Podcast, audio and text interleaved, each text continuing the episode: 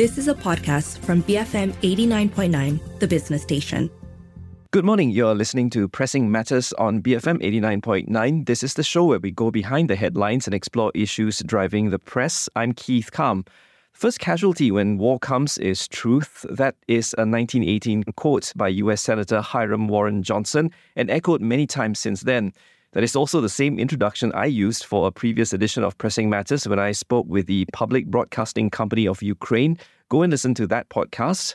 Also, while that quote is over a century old, it still resonates today. This time around, I'm speaking to Sonny Swe, the founder of Frontier Myanmar. Welcome to the program, Sonny. Thank you, Keith. Thank you for having me.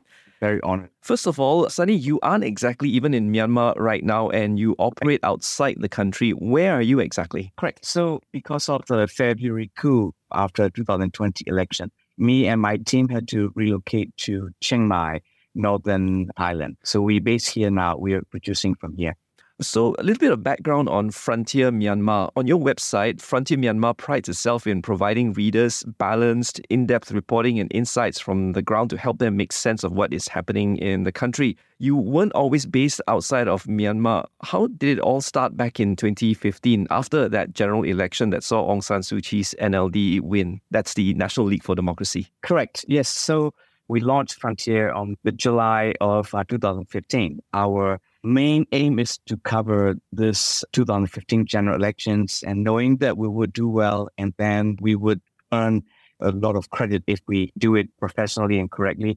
And sort of like going for a shortcut, you know, to gain, recognition. And me and my team already have a lot of experience back in 2004 with the Myanmar Times, but this is a brand new publication, so we need to build our credibility and the trust from our readers. So going for this election would be a kind of like a shortcut to gain more traction. So there was a purpose that we launched right before 2015 elections.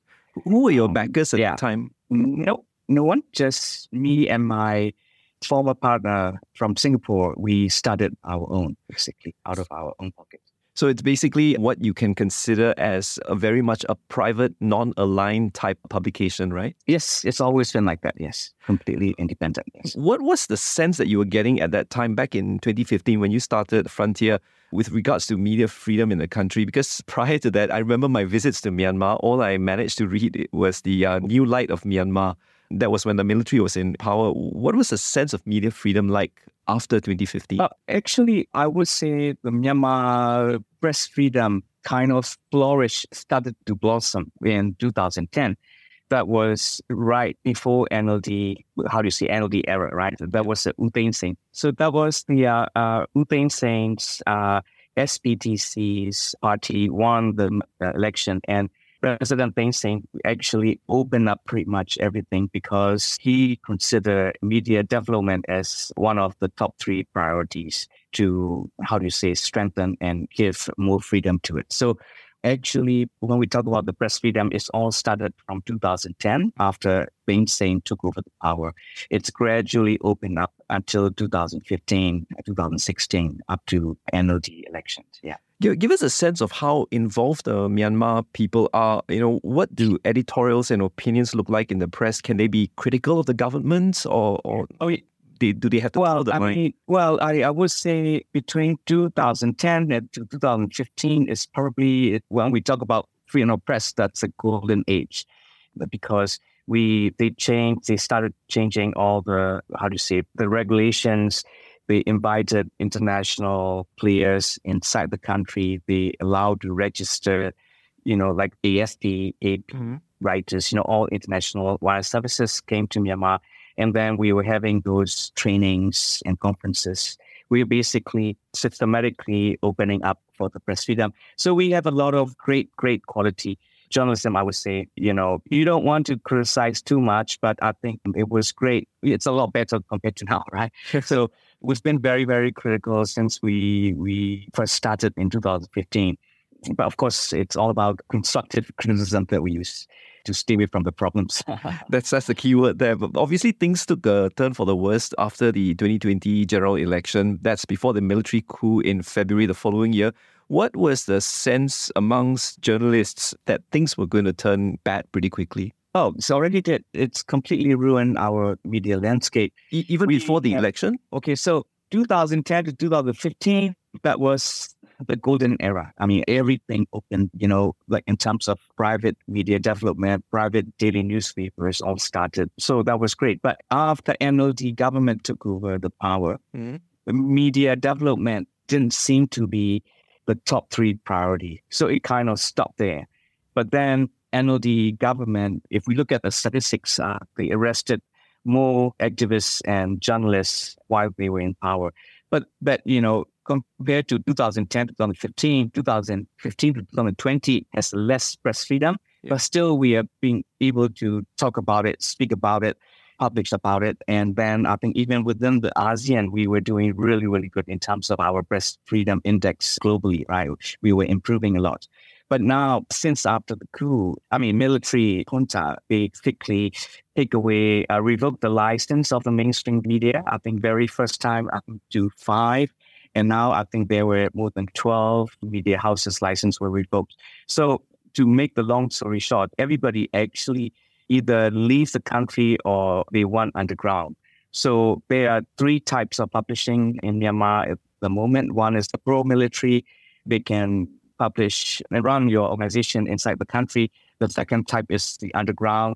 People still inside Myanmar, but they are doing it very discreetly. They're taking a lot of risks. And third is like us. We left and we are publishing from continuing our focus in Myanmar from abroad. Right? It could be Thailand, could be Norway, could be Australia, so forth. Because mainstream medias were completely oppressed and completely destroyed. A lot of people lost their jobs. And, you know, to be honest, 4 or 5 months into the coup, we have to stop carrying our cameras because they will arrest you right away. And we have to be very careful when we cover the demonstration on the streets because first they start using the rubber bullets, then they were using live rounds and a lot of people get injured. And, you know, it's a whole chaos, right? So in terms of industry, it's collapsed because we can't get a proper revenue stream going, but we don't have support from the government, so military, so, you know, everybody has to run. And nowadays, we have very little qualified journalists inside Myanmar because everybody had to leave, almost. Yeah. And then we are relying too much on citizen journalists. So that's the truth at the moment. And it's quite difficult to walk, actually. Sonny, just to get to know you a little bit better, you are no stranger to how the military runs things over there because I read that you have actually been in prison in the early 2000s. Could you tell us a little bit more about that? What happened? That was the previous regime that was still under the military government. So I started Myanmar Times with my Australian partner back in the year 2000, and we were doing quite well both editorially and financially. That was when the print media was doing really well with advertising model and the circulation model. So we have tons of subscriptions and a lot of circulations, and our people getting fatter and fatter because of the too much advertising. So it was really well. But on the other hand, we have a full censorship. Everything, every piece that we publish needed to, edited, censored by the special censorship body. Okay. And otherwise we won't get published. So we call it pre-censorship before publishing. Now it's censorship after publishing. Still there is a censorship, but after publishing. But now it's almost everything is censored, right? But yeah, we were trying to push the boundary every day with this censorship body, and we fight, we argue. For the first couple of years was very difficult, but then we managed to build the trust between our editorial body and a censorship body. So things were moving quite well after that. So that's how we managed to keep afloat, basically. On Pressing Matters this week is Sonny Swe, the founder of Frontier Myanmar. In a little while, we'll find out about the challenges in obtaining funding and staying afloat. BFM 89.9. This is Pressing Matters on BFM 89.9. Talking to me from Chiang Mai, Thailand, just across the border from his home country of Myanmar, is Sonny Swe, the founder of Frontier Myanmar. Sonny, Frontier Myanmar was a print publication at one time. Now you guys are purely online. On your website, you claim you continue to deliver in-depth reports from all corners of Myanmar, making space for overlooked voices and issues, and reporting the uncensored truth. How do you do that from outside the country? What are the challenges like? Right. I can talk about the challenges all day, all night. We have plenty of challenges. But yes, we started as a print magazine because Myanmar Times model was really working very well. So that was the business model that I memorized, and that's how I started with Frontier, and it was wrong. After 8.5 years in prison, the whole thing changed, right? The rise of the technology, it has changed everything, the way we practice, the way we publish. Yeah. So even we didn't do well as a print publication. So we decided to look for alternative revenue stream.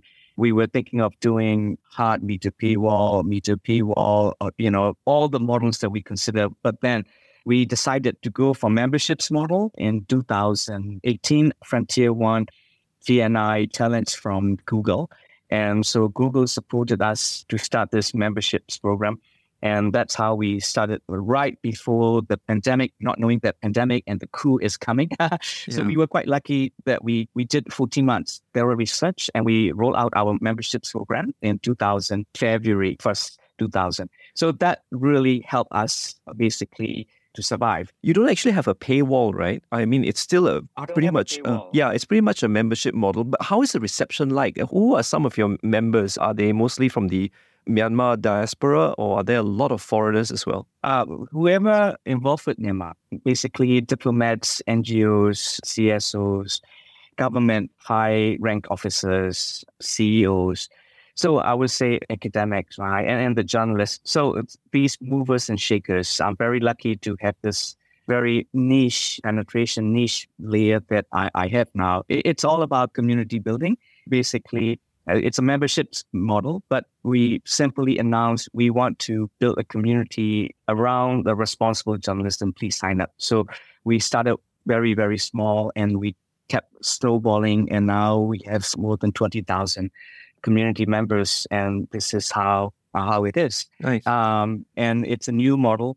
And it's all digital, fully digital. We are producing very remotely. I have a very diverse newsroom around the world. So it's quite lucky that we switched to digital right on time. And now it's quite, I call this, it's a golden era, because, it's not like everybody is saying like, media is dying, which is not true. I mean, I embrace the technology, and, I'm using technology and the journalism, and then that's how I survive. For example, I hire data scientists, data analysts, and researchers. And I put everyone in the same newsroom together with our investigative journalists and editors. And so we're using machine, we're using technology, and we're using high-quality journalism to produce newsletters for our community members. Sonny, your sources from Myanmar, from inside Myanmar, who are they? Independent journalists, citizen journalists? How do they function? It must be quite risky for them as well, right? Correct, yes. So we don't have to rush, luckily, because we stay away from breaking news and hard news. Okay. We only report on what affects, how coup affected, our society, our economy. So it's like coup-related, coup-affected angles that we are reporting. So yes, to answer your question, we are still using the same old sources, difficult to gain new sources. We're still using Myanmar numbers to call our sources, because a lot of people not comfortable seeing the international phone calls and stuff. So it takes a lot longer. Normally, we finish we can get a story done in about 2 weeks' time. Mm-hmm. Now it takes about a month and a half to finish a story. So we just have to keep trying because of the electricity cuts and the very slow internet in Myanmar. Things that didn't really work out as smoothly. But this is a new normal and we're used to it. You're physically in Thailand. How do you operate there? What the regulations like your visa situation, for example? I presume that you are still a Myanmar national, right, with a Myanmar passport? Correct, yes. So I'm operating under another entity. In Thailand, I don't really want to talk about this a lot because it's quite risky. Okay. We set up an entity and we are paying tax. Everybody is operating legally and according to Thai standard. And also, we don't touch Thai politics. We stay away from Thai politics, we are focusing 100% on Myanmar, and we don't really rock the boat. So we lay low, we try to do our best very discreetly. Talk to me about the talents that you employ in Chiang Mai right now. Are they Myanmar nationals, or what sort of talents do you employ? So it's the same team. I basically managed to bring them out from Myanmar. So This is still my team from Myanmar. So it's not they would not be going back anymore, right? I'm just curious. We can't at the moment. So I mean, the other one, because of their investigative orders, right? We trained them, and we got a lot of training from other organizations, and also we trained them on daily basis. So very lucky to have my team, the whole team, and we get to work together in Thailand. Of course, it's still very difficult, but I'm not hiring anyone from Thailand. I am still keeping my same team. How do you ensure that the content that you put out is actually consumed by the people that matters most, i.e. your countrymen? I mean, you alluded to the fact that the internet connection is quite slow and patchy in places in Myanmar. How do you make sure that the people over there would get the news that is actually targeted at them? Right. So we have two ways of reporting. It's pretty funny. I have two different news from. One is the regular reporting.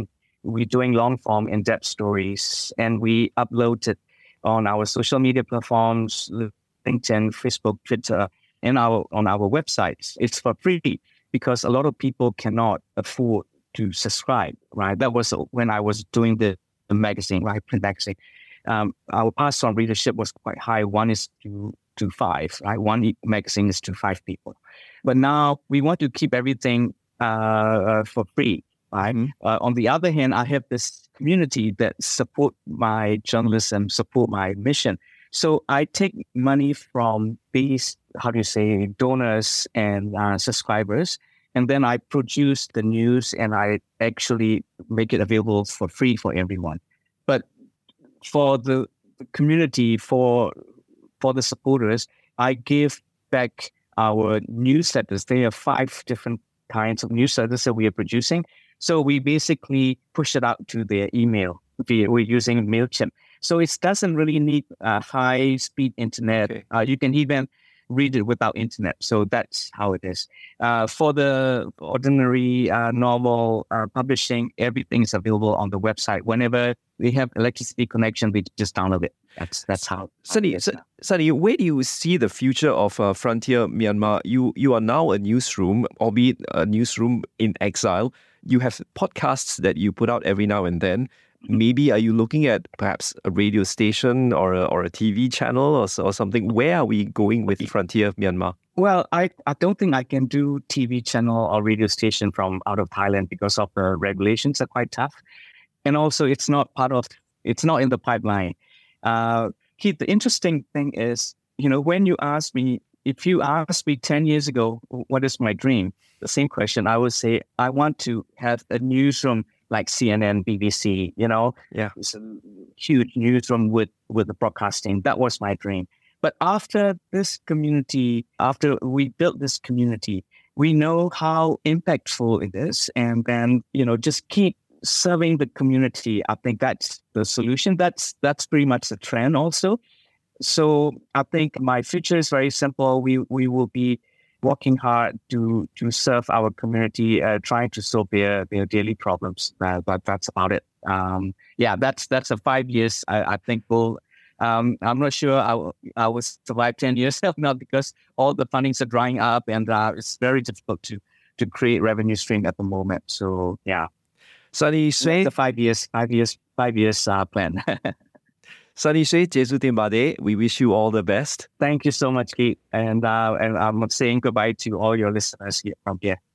I've been speaking to Sonny Swe, the founder of Frontier Myanmar, a newsroom in exile striving to bring independent, high-quality journalism to a country where press freedom is currently a foreign concept and hoping to make some money out of it as well. If you've missed any part of this conversation, go to bfm.my to download the podcast. We are also available on Spotify. This has been Pressing Matters. I'm Keith Kam for BFM 89.9, The Business Station. You have been listening to a podcast from BFM 89.9, The Business Station. For more stories of the same kind, download the BFM app.